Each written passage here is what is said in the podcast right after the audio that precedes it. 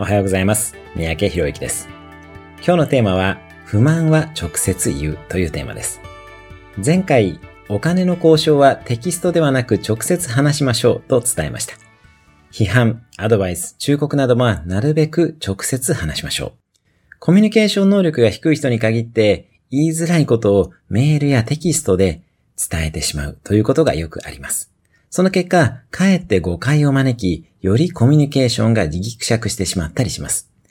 言いづらいことこそ直接言うようにしましょう。直接言うことで同じ内容でも柔らかく伝えたり、信頼関係を保ちながら相手に伝えることが可能になります。今日のおすすめアクションです。